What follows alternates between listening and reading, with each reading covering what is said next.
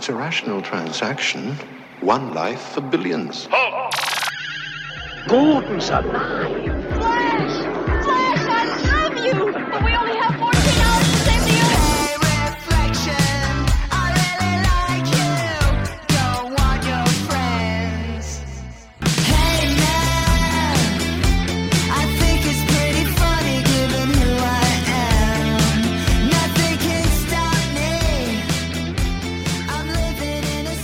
Hello, ladies and gentlemen, and welcome back to Irrational Transaction. I'm Caleb Dirksen. I'm Alexander Peters. This is a show where we watch the movie Flash Gordon, made in 1980, once a week for a year, and then we talk about it once a week. And maybe it was a mistake. Maybe we're uh, discovering that along the way. Who knows? But all I know Who is knows? I'm getting tired of this one, Caleb. You're getting tired? I was going to say, it struck me this time uh, to ask why why did we want to do this in the first place? What was the what was the drive for this?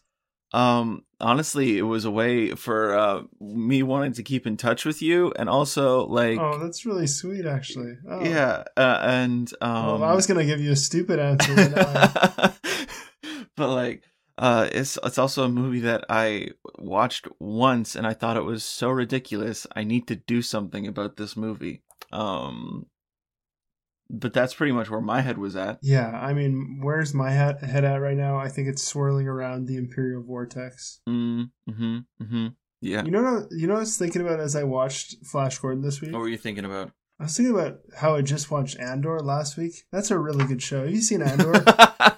I haven't seen Andor, Caleb. Tell me about Andor. I was- okay, uh, uh, Andor's probably. I'm gonna say something maybe controversial. Actually, this is a pretty safe take.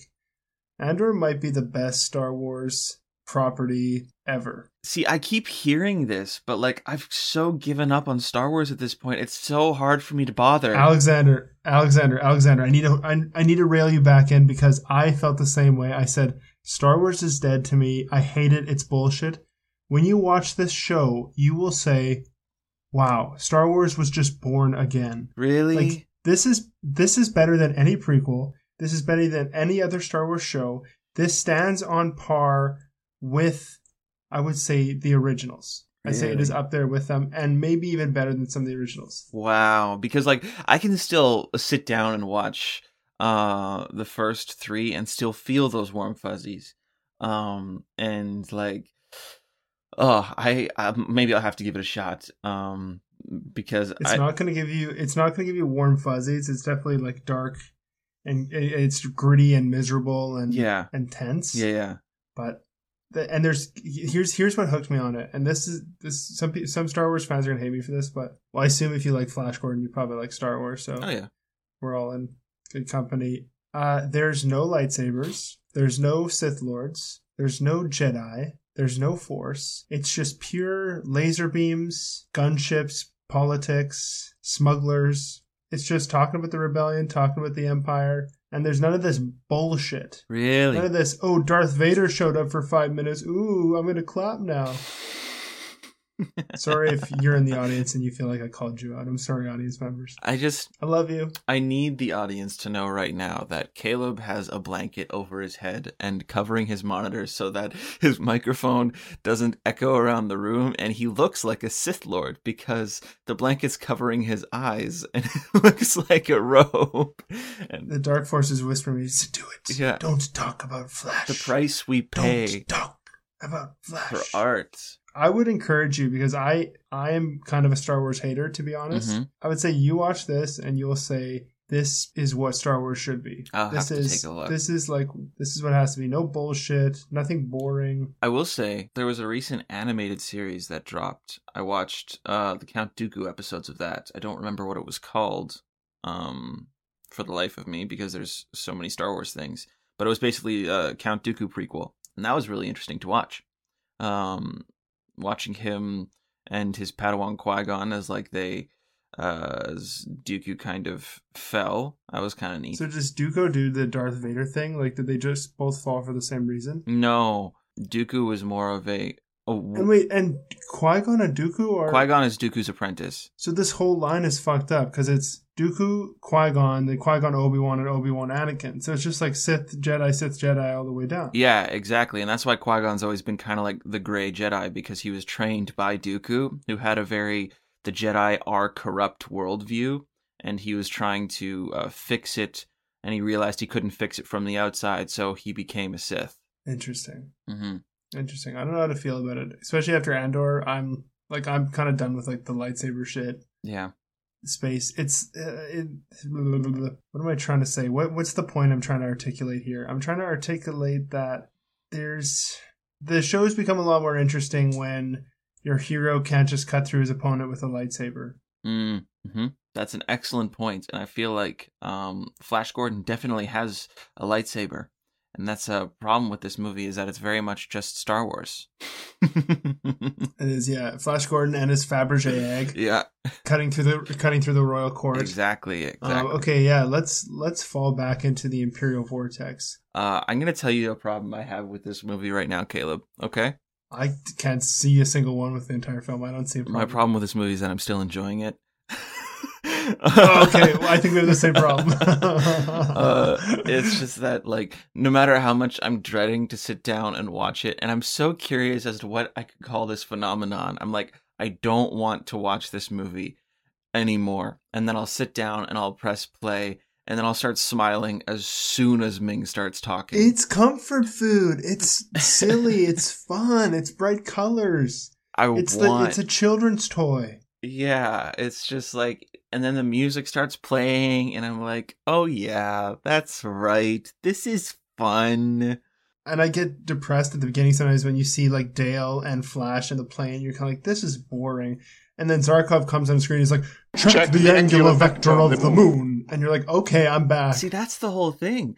the The other problem is that my favorite part of the movie at this point, and it's probably just because I've watched it so many times, is the first thirty minutes of the movie, and then I realize I'm in for a long rest of it. I would say I feel exactly the same in that I when I always look at the like you know sometimes I feel ashamed to say this, but sometimes you just look start looking at the time. You're like, okay, we're at you know 50 minutes. We're at 110. I think all the good Yeah. stuff kind of gets out of the way in the first half of the movie. Like, and then the last half is just I don't know. It's still competent, but it loses some of the spark, or maybe there's just there's less discovery. Yeah. There yeah, it, that's exactly it. There's less there's no more discovery after they get to the uh Hawkmen's city. Uh and then it's get back to Mingo City and kill Ming. Cuz like after Ming's con- uh, conversation with Fra- Flash, there then it's just kind of one note the entire time. Uh and that note could be better. True, yeah, and yeah, Hawkman too long. Uh, but I do love. Uh, uh, we always talk about the scene, but I have to talk about it because this is the scene that pulls me back in because I always start flagging once we get to the Bird City or what, what's it called? I honestly don't know. Bird. Fortress. Yeah, whenever we get to Bird Fortress, I always my my attention starts to flag, and then we have this amazing scene between Ming and Flash where he offers him a kingdom of Mongo, and it begs the question: Do you think if Flash accepted, Earth would get pulled into Mongo's or Ming's atmosphere? Is that Well, how it works? Because it's all the other kingdoms specifically a vortex, right?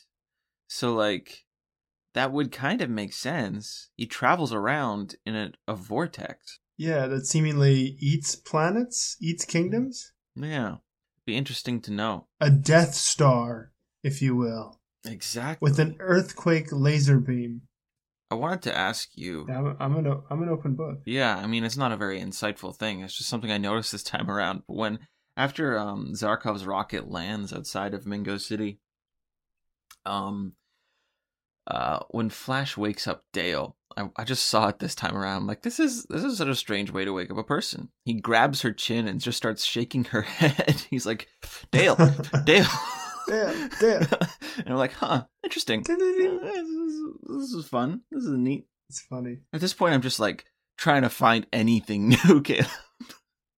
Oh, I, my mind has started to start to travel in some of the possibilities. Let me let, let me take you to some tangents. Number one, uh, trivia for you: When they enter the Imperial Vortex for the first time, what size classification are they given by the Imperial Imagers? When they enter the vortex, Oh, and the dude's They- narrating. Um, they identify them by a certain imperial size. right, isn't it three? Mong scale three. Yeah, Mong scale three. This the people of Mongol scale three, which begs the question: Is three bigger? Which is bigger? Is going Mong scale two bigger? Is Mong scale four bigger? And where are the other? Where are the other big Mongs? I- Are they are they referring to the people there, or are they referring to the flight vessel? Uh, no, because they say like uh, three passengers, approximate Mong scale three. Oh, so is it? Oh, okay. So that three wouldn't. so uh, I think it's like the number of humanoids, scale three humanoids. Oh, interesting. Yeah, that does beg that question. Interesting. I think lizard lizardmen are probably like scale two. Mm, mm-hmm. Mm-hmm. Oh, Oh, so that's first tangent, but okay. Cool. I have a I have a question for you. A little bit of a. I I only wrote down one question this time around for for my trivia for you. But um, when uh when you hear "Halt, lizard man" in the beginning of the movie, is the lizard man running from left to right or right to left? um, right to left. That's correct. I, it was it was a gimme, but like I thought maybe maybe it was just simple enough that you might be like, shit. Now I'm double guessing myself. Let's talk about that scene though. The lizard man does halt, and he's still shot and dis- disintegr- disintegrated. yeah. He says, "Halt, lizard man." The lizard man stops, and then he shoots his ass. One hundred percent. That's why they call him the Merciless. Exactly. No mercy. No mercy. Uh, there's more tangents. Oh, here's another one. Agent Zarkov gets what clearance level? Uh, he's asked for level three only, is what Klytus says, and then um, General Kala says level six. So what is that information? Is I assume that means they're pouring imperial secrets into his brain, imperial passcodes, and I don't know. Is it like the your your lunch schedule? It's either that or space. it's like his cognitive abilities again, like his a his ability to process and think. Oh, they're giving him like they're like gi- giving him like a, some kind of limited capacity Yeah, like to six. Yeah, exactly. It might be that, but at the same because at that point after this section in the film, Zarkov becomes insanely more confident in every situation he's in. And a lot Hmm, more calm. interesting. He doesn't get as stressed or nervous as he was. And it might just because be because he now knows the unknown and what he's dealing with. But he uh like when the city of the uh, Hawkmen are being attacked, he's just standing there with his arms crossed. And he's like, "Oh, no problem. The body reaches maximum velocity within a few hundred feet."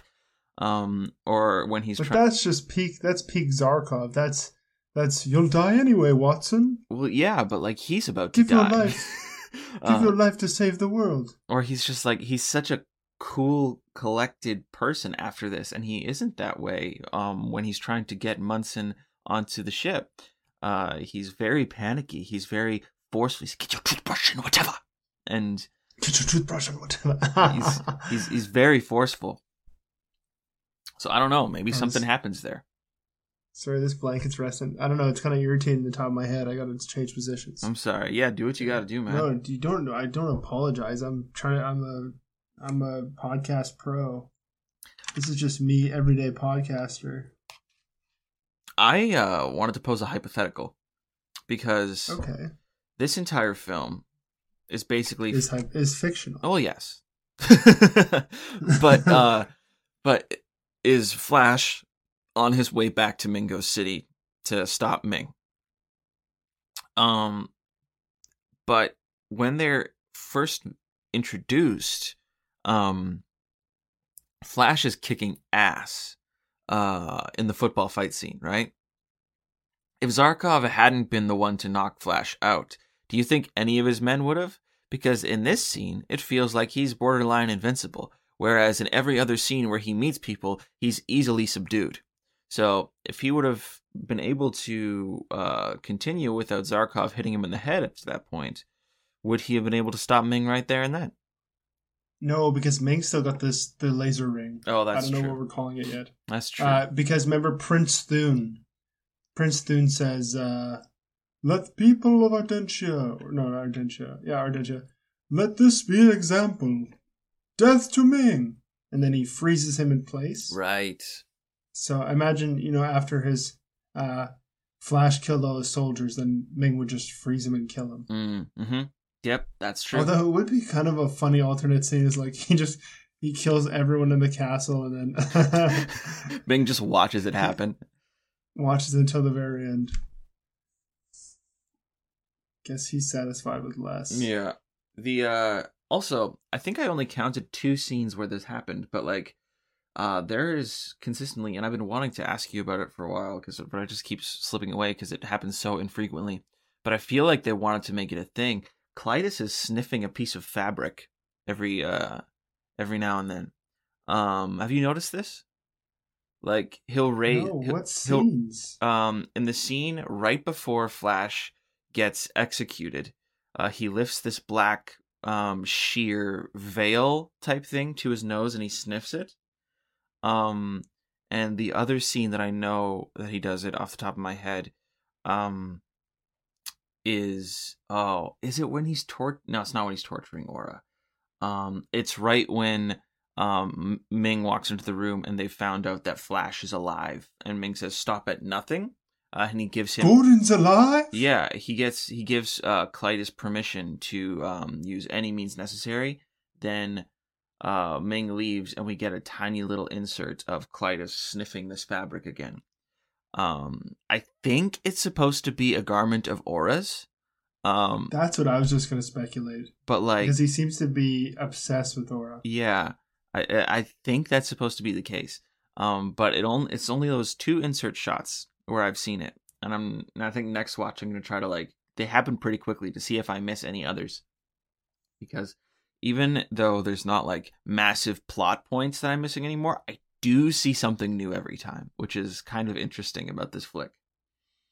It does. Let, yeah, your, my mind is racing every time now. Like, what what do I have to talk about this time? Yeah, How can I make the podcast marginally entertaining? exactly. I have exactly. what I feel like is a, a fairly major insight. oh, what's that? Um, this is the equivalent to um, my remember the last big insight I had where I talked about how uh, Flash had the whole learning to fly a plane arc.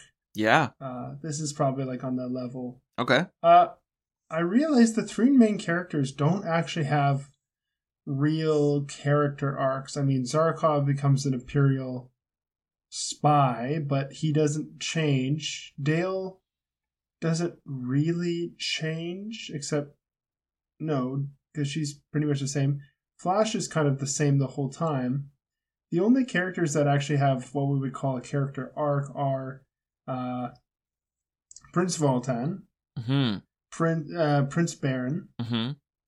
and Princess Aura. They all have what I'm calling the Mongo to human pipeline. Uh huh. They're on the Mongo to human pipeline where they work. They all three of them learn to team up and work together. and Flash and his crew are right the whole time. That's that's very true. Huh. There's they never really have to learn. I mean, they learn some skills, but they never have to. Um, they're kind of infallible. Yeah, that's that's very true. and then uh, everyone's kind of excited to fall in line. Uh, and you know, as as our friend Brian Blessed says, uh, "Thank you for giving a dumb old bird a second chance." yeah, man, I had never even thought about that, but that's that's 100% true. What are your thoughts on that? I mean, it's it's similar to I guess uh Luke Skywalker um trying to think back to the first film now. Um he he has to well, that's not even true because he does have to learn. He has to be patient. He can't be erratic. No, no, never mind. That's a bad analogy. This is just I I don't know that I've seen this happen very often where it's just like the main protagonists start at one emotional space and stay there the entire film because Flash doesn't have a lowest point in the movie. Um I mean, Dale. Well, his low point would be, I think, when he is going to be executed right at the beginning, because him and Dale have that teary scene, and he says, "Hey, it's, this is a dream. I'm going to tell you this is just a dream, and we're all going to wake up, and it's going to be fine." I think that's sort of the low point. yeah, but it's- that's like 45 minutes Oh. in. and then it's all up from, or I think like 20 minutes in.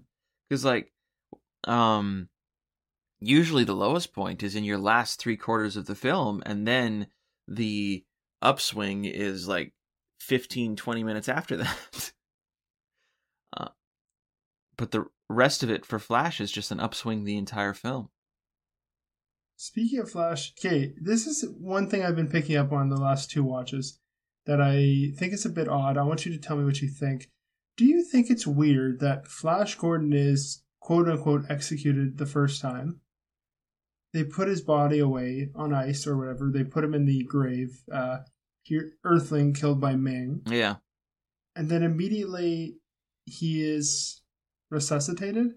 I think like I mean I know it's planned like as the audience you know that Flash isn't really going to die or that actually And that- you don't know it until after. it's kind of alluded to when ming asks aura did she enjoy her time off to this other planet with the doctor with the doctor. But wouldn't I always kind of think if we re- were to re-edit this movie, why we should shift the um, Flash Gordon comes back to life a little bit later, so it's a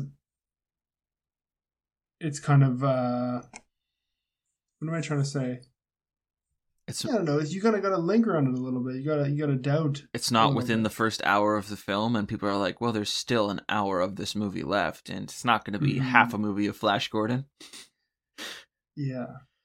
Know i i think that's a, i think that's an excellent point because like he does get imprisoned and you can just use that and then have aura come in and free him uh and then when he comes back in with rocket ajax have that if you were to choose not to execute Ming via nose of a ship, uh, just have him. I don't know. It would make the film more of a, uh, a space epic rather than campy. I think, um, if you wanted to go that route, uh, Mhm. because, um, you would see Flash fail again, and then he would have to deal with that. Although, knowing Flash, it probably wouldn't set him back very much because he never loses hope. Uh, he gets imprisoned by the tree men, and he literally tells one of the people, "Yeah, that's the spirit. Never lose hope." That's the spirit. We'll hang you in the morning, you traitor. Yeah, Oh, that's. Send me on my way, Grandfather. When I was thinking about. Uh, yeah, because we're making all these Star Wars connections. We're always making all these Star Wars connections. Mhm. Um, when Ming calls out to the great god Daizan, is that the Force? Is this literally Star Wars? That's entirely possible. That like his deity is like not necessarily uh um being, but more of like just the aura that he uses. Um, but they don't really delve into it enough for me to like draw any like solid conclusions because he just has this power. He's like a space sorcerer and nobody else seems to have this power. Is it the ring that he uses? Is it a blessing from his god? I don't know. Going back into the Disney stuff, or not the Disney stuff, the Star Wars stuff. We kind we need the uh the series, the Ming uh character uh limited series on Disney Plus where we follow what's the Ming origin. Is it a midi-chlorian count? Is it a midi-chlorian count? Ming says, I've got I've got too many mongos. My system's full of mongos. I got this guy and and then they test them and Mongo and Ming and Flash both had the same Mongo count. And that's why Flash is so strong against Ming. tell me if I'm being an idiot here, but like, have you noticed I uh, like how often that um Ming references to himself? He I, he mainly uses we. He's like, we have we was we have decided to uh, marry her. Um, but then there's other times where he'll be like, your appetites are too dangerous. I refuse. And stuff like that. So sometimes he refers to himself as I. Is there like a difference between when he does it or like the Dale marriage is really interesting too because it says we have decided to marry her and we have decided to procreate with her and send our offspring to Earth. Is he like So part of his the- god? I was to say, is this a spiritual connection or is this like a royal house thing? Like Oh yeah, it's a very like a royal we. The royal we. Mm. uh, that I found was a really interesting way of writing that, unless he's talking about like, you know, the the empire of Mongo as we. Um. Yeah, uh, I gotta be honest. I just want to talk about Andor some more. You should really watch that show. it is on my watch list. Andor- uh right now um right now i'm watching vox machina because season two is dropping uh and that kind of i guess dates when we're recording this but you know that's fine uh and uh it is January 20th, 28th, no all the january episodes have dropped 11th, 11:30 a.m. uh it's uh Where are you right now? the Where were you when episode four of Irrational Transaction came out? i wish i could tell you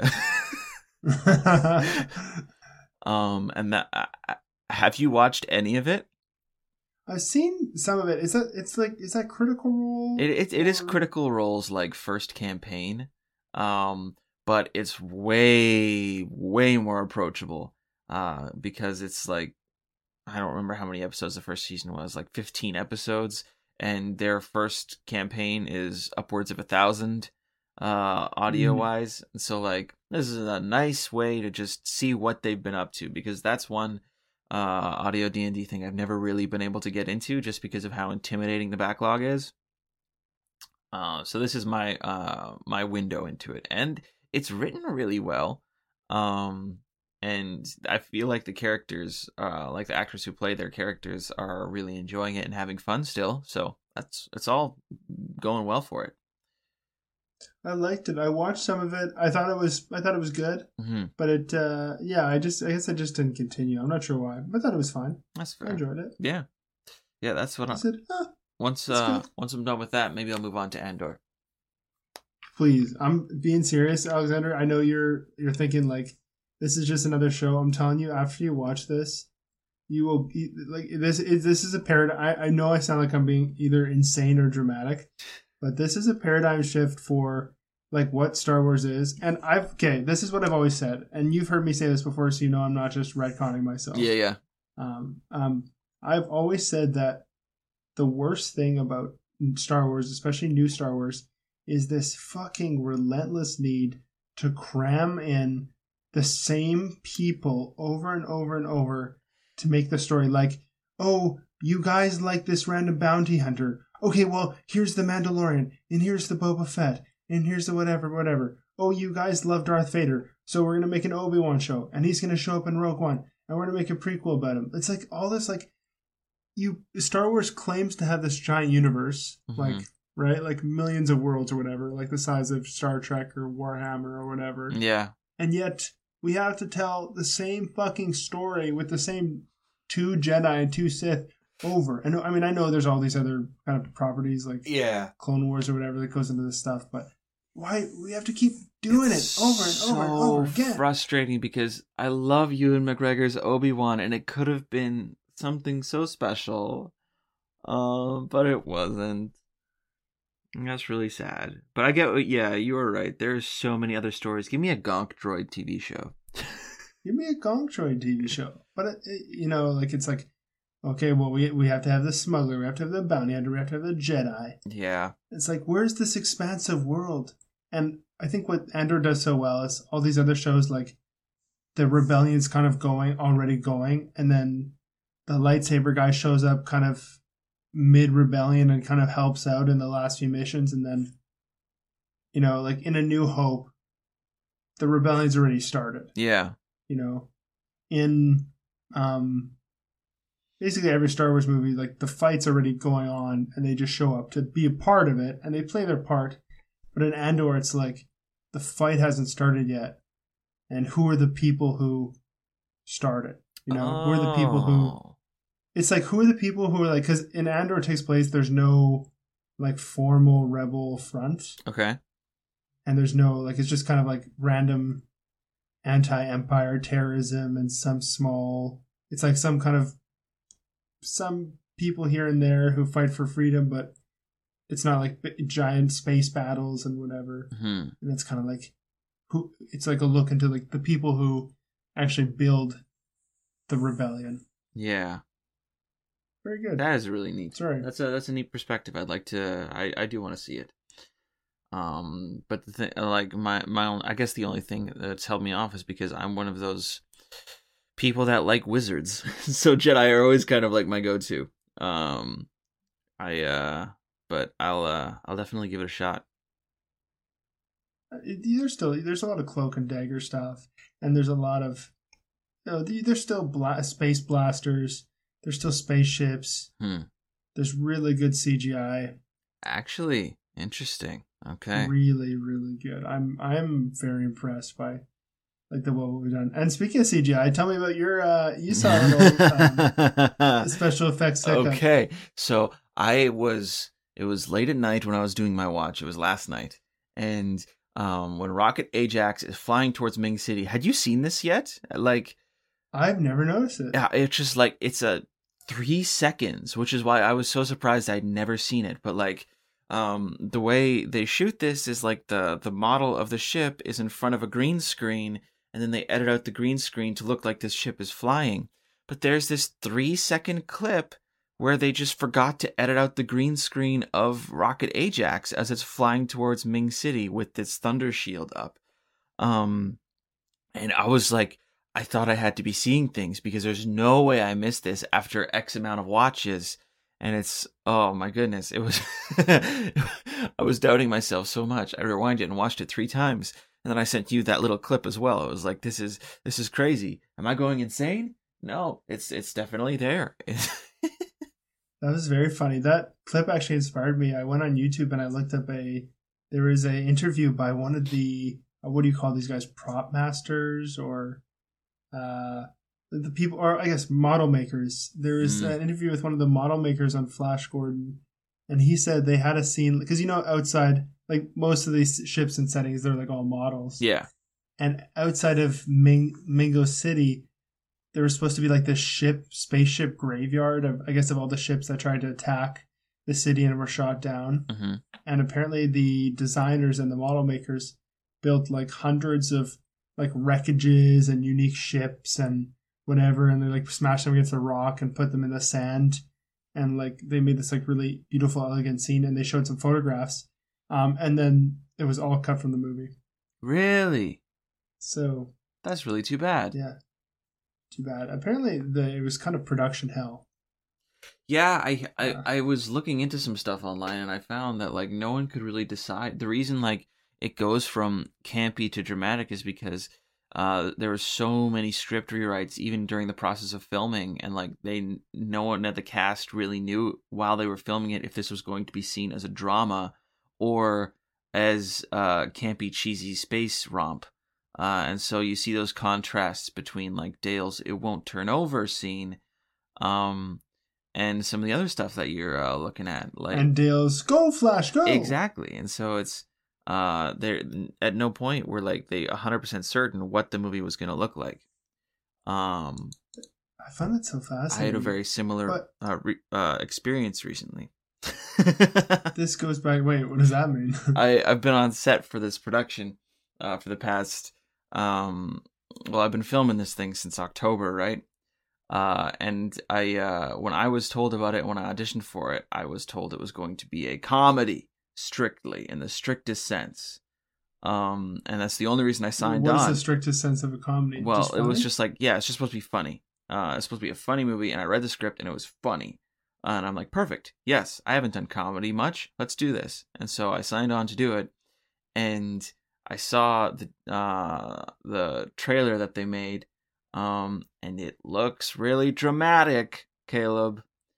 And Are you in the trailer? uh very very briefly uh but uh, i don't know that they've posted it online it was more of like a celebration of the what has all been done so far um and what it's going to Oh, so it could just be like a bad edit, or it a- could just be a bad edit and it could have just been like the people who have access to the footage were like super excited and then they like uh edited this thing. But like um it it made me it made me really sad because um it looked like it was going to take itself very seriously and wasn't going to be the campy cheesy romp that I thought it was going to be. And if that's the case, I might be looking at a uh, room situation with Tommy Wiseau. We'll find out. Do you think you're so if however this movie breaks, uh, this is either going to jumpstart your comedy career or your drama career? Uh, nope. well, you know what they say. You know, it all comes together in the edit. Like this podcast, like yeah. it comes out funny, but that's because we spend hours and hours of uh, you know hours and hours in the editing room it's all every week. it's all just we bits cut and the jokes pieces. together. Yeah. We cut the jokes together. I added in all the awooga awooga sounds and like Yeah. the little clown noises and bonk bonk and little bells, ding ding ding ding, and please laugh here. yeah, yeah, very uh very radio DJ jock. I like it a lot. I need to get myself a Awooga, soundboard. awooga. Uh, And then I do like the Roblox oof oof. can you imagine the power if we just had soundboards we could insert as we go? It would just be uh, uh, check the angular vector, check the angular vector, check, check, the check, angular check, check, vector. check the angular vector. Check the angular vector. I now I want to do that. Awooga, awooga, check the angular vector. um, I guess we're approaching like almost uh like 50 minutes of uh this. Uh, I was gonna ask you, um, what was your uh what was your favorite line this time around, Caleb? there was a line that I heard for the first time, and now I'm forgetting it. Every time there's a line that just comes into my head, um, that is such a good question. I'm always unprepared because I always think about it and then I think about it too much. Mhm. I oh. I had it. Ah, okay, you go first. You go first. Come Okay, sounds good. My uh, I, I surprised myself this time around. My favorite line, um, when Flash first co- tunes into Dale, um, through psychic thought amplifier, and, and she realizes that uh he's talking to her. My favorite line this time around was when Dale says, "Can this be real?" Um, uh, I don't know why. I just it, it just really it just really hit this time.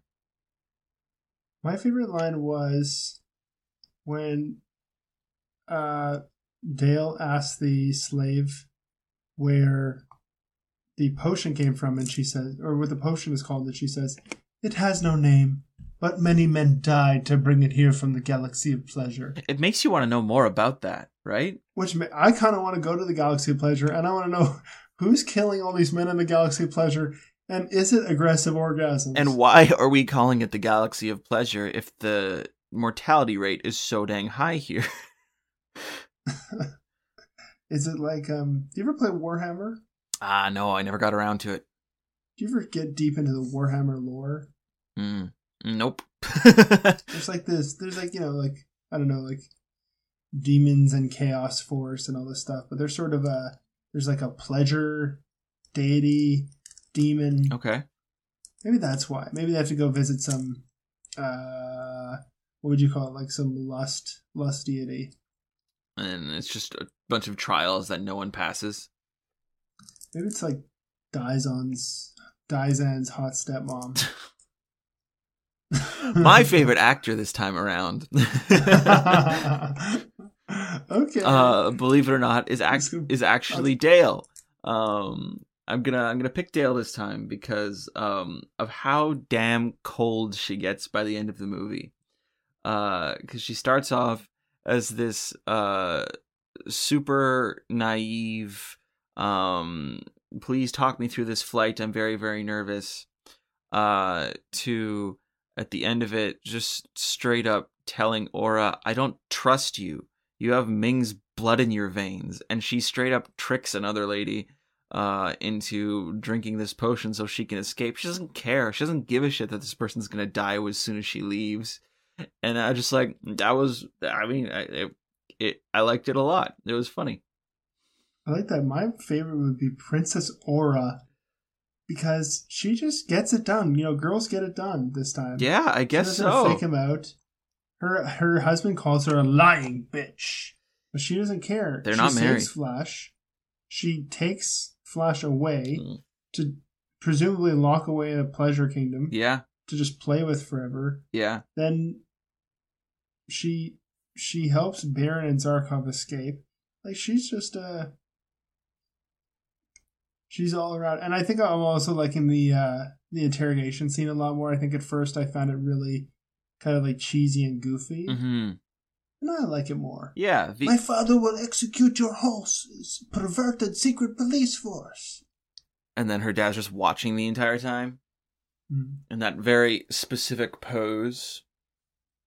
A Um, very Ming pose. I uh, I never noticed that uh, General Kala, when uh, she gets told to go grab the boar worms, she actually goes to a spot in the room, picks up a pot, and walks back to her while the whole Ming thing is happening. Um, oh, the boar worms are in the room. yeah, they're in the room, just sitting on a pedestal. Um, I always assumed they would have to send some men to the galaxy of pain to bring back some boar worms. ah, she's holding this thing in two hands, so they can't be too This terribly the- big. I wonder if all our listeners are listening to us from the galaxy of podcast right now. The galaxy of podcasts. Sorry, I shouldn't have gone off tangent. Let's go back to the boar worms. No, it's all good. I was just gonna jump to my least favorite actor if you have one. Uh, least favorite. That's easy. It's always easy. It's. Uh, You say it's always easy, but you didn't give one last time. did I? I faked you out because Yeah. girls know how. yeah, yeah, yeah. Uh, ah, you son of a bitch. There's, I love them all so much. I don't like the guy who is in charge of War Rocket Ajax. Yo, that was my choice today. I was gonna say my least favorite actor is Captain of Ship Ajax because he's responsible for the worst part of the movie, and I blame him. Yeah, and he's kind of prepare Skynets to catch Gordon's body. He just steps up, Um, waits five seconds, and says, "Fire!" Fire. Uh, I'm sure he did a great job, though. I'm sure he, I'm sure his kids are very proud of him. Very proud of him. Very proud. of him. It's funny. And then, if you had to give this movie a score out of 100, what would it be? Um, see, I haven't dipped below fifty yet. I'm not, still not going to. Don't worry. Uh, 50? What the hell? and, uh, We're so far. We've been saying like 96. How can you say? Yeah, how can you even mention 50? it's just, it's just okay. Last one was like, like I like both like we, 97. we both said 99 last time. Here's the thing, okay? Listen, it's just the thing. I get very excited once the movie starts playing, and then it keeps playing, Caleb. It keeps going, and it doesn't stop for an hour and 50 minutes. And I don't watch it at 1.5 speed. I watch it at normal I don't watch it at one point, you son of a bitch. I said one point. I said 1.2 one time. Uh-huh. Uh-huh. the way to get do it. Here's okay. So, if I'm being honest, by the end of the film, I'm feeling drained sometimes. So, because of that, I'm going to place it at a 67. Okay? Whoa, a 30 point drop off? 32 to be precise. That's so good, man. This week was harder, and I'm sorry about that, but it's my truth and I'm sticking to it. You're turning on me, you son of a bitch. We were supposed to be this through thick and thin, and now you're gonna bail on me. I'm not gonna bail on you. It's I still get excited when the movie starts. It just doesn't stop soon enough. Well, you know what? I'm gonna call upon the great god Daizan. I'm gonna give this movie 100 because I gotta offset you. You bastard. That's that's not it's vating it. political. That's not It's political now. That's not even what you feel. That's just to like you're trying to upset the order. yeah, and I will. I. I'm just gonna say it right now. You're Monk scale three, and I'm Monk scale four. You don't know if four is smaller. I don't know. I don't know. Or maybe I'm Monk scale two. I don't know which one's the good one. Write in the chat if anyone, uh, uh, and if any of our listeners know, get get at us on our socials. we have a TikTok account now, uh, and uh, Should we do like little dances to like Flash Gordon quotes? little dances to put on the TikTok. I could do the what's it called? The floss. I could floss while I say chuck the angular of the moon." yes, yes. Um, but yeah, I mean, I guess we're approaching the end. I just wanna uh say thank you to Dwi for the use of our theme song, Party for One. It's the one consistency we have, aside from the fact that we're watching the same movie over and over again. Um, but it's always great to listen to. Be sure to check it out on all music streaming services and also buy it. Uh, support them. Uh, and uh, leave us reviews on whatever podcatcher app you use. Podcast Addict lets you do reviews. Um, uh, Apple Podcasts, Spotify? Spotify, you can Uh, leave reviews there. That helps us Really? immensely. Yes, you can. You can. Uh, I don't know if you can write review itself, but you can like five star it. Um, and uh, oh, here's what we'll do. We'll we'll steal this from other podcasts. Write some reviews and we'll read them on the show. hey, yeah, that's great. Uh, even if they're mean. And if they're one star, I'll kill you. uh, legally, we can't say that we'll Cut- do that. Cut Um, that out. um, but uh, Caleb, are you ready for our closer that we do at the end of every episode? I am as soon as you remind me what it is. Um, uh, nope, we just go. No, no countdown. Here we go. Long live Flash. Flash. Hail Zarkov. Hail Zarkov.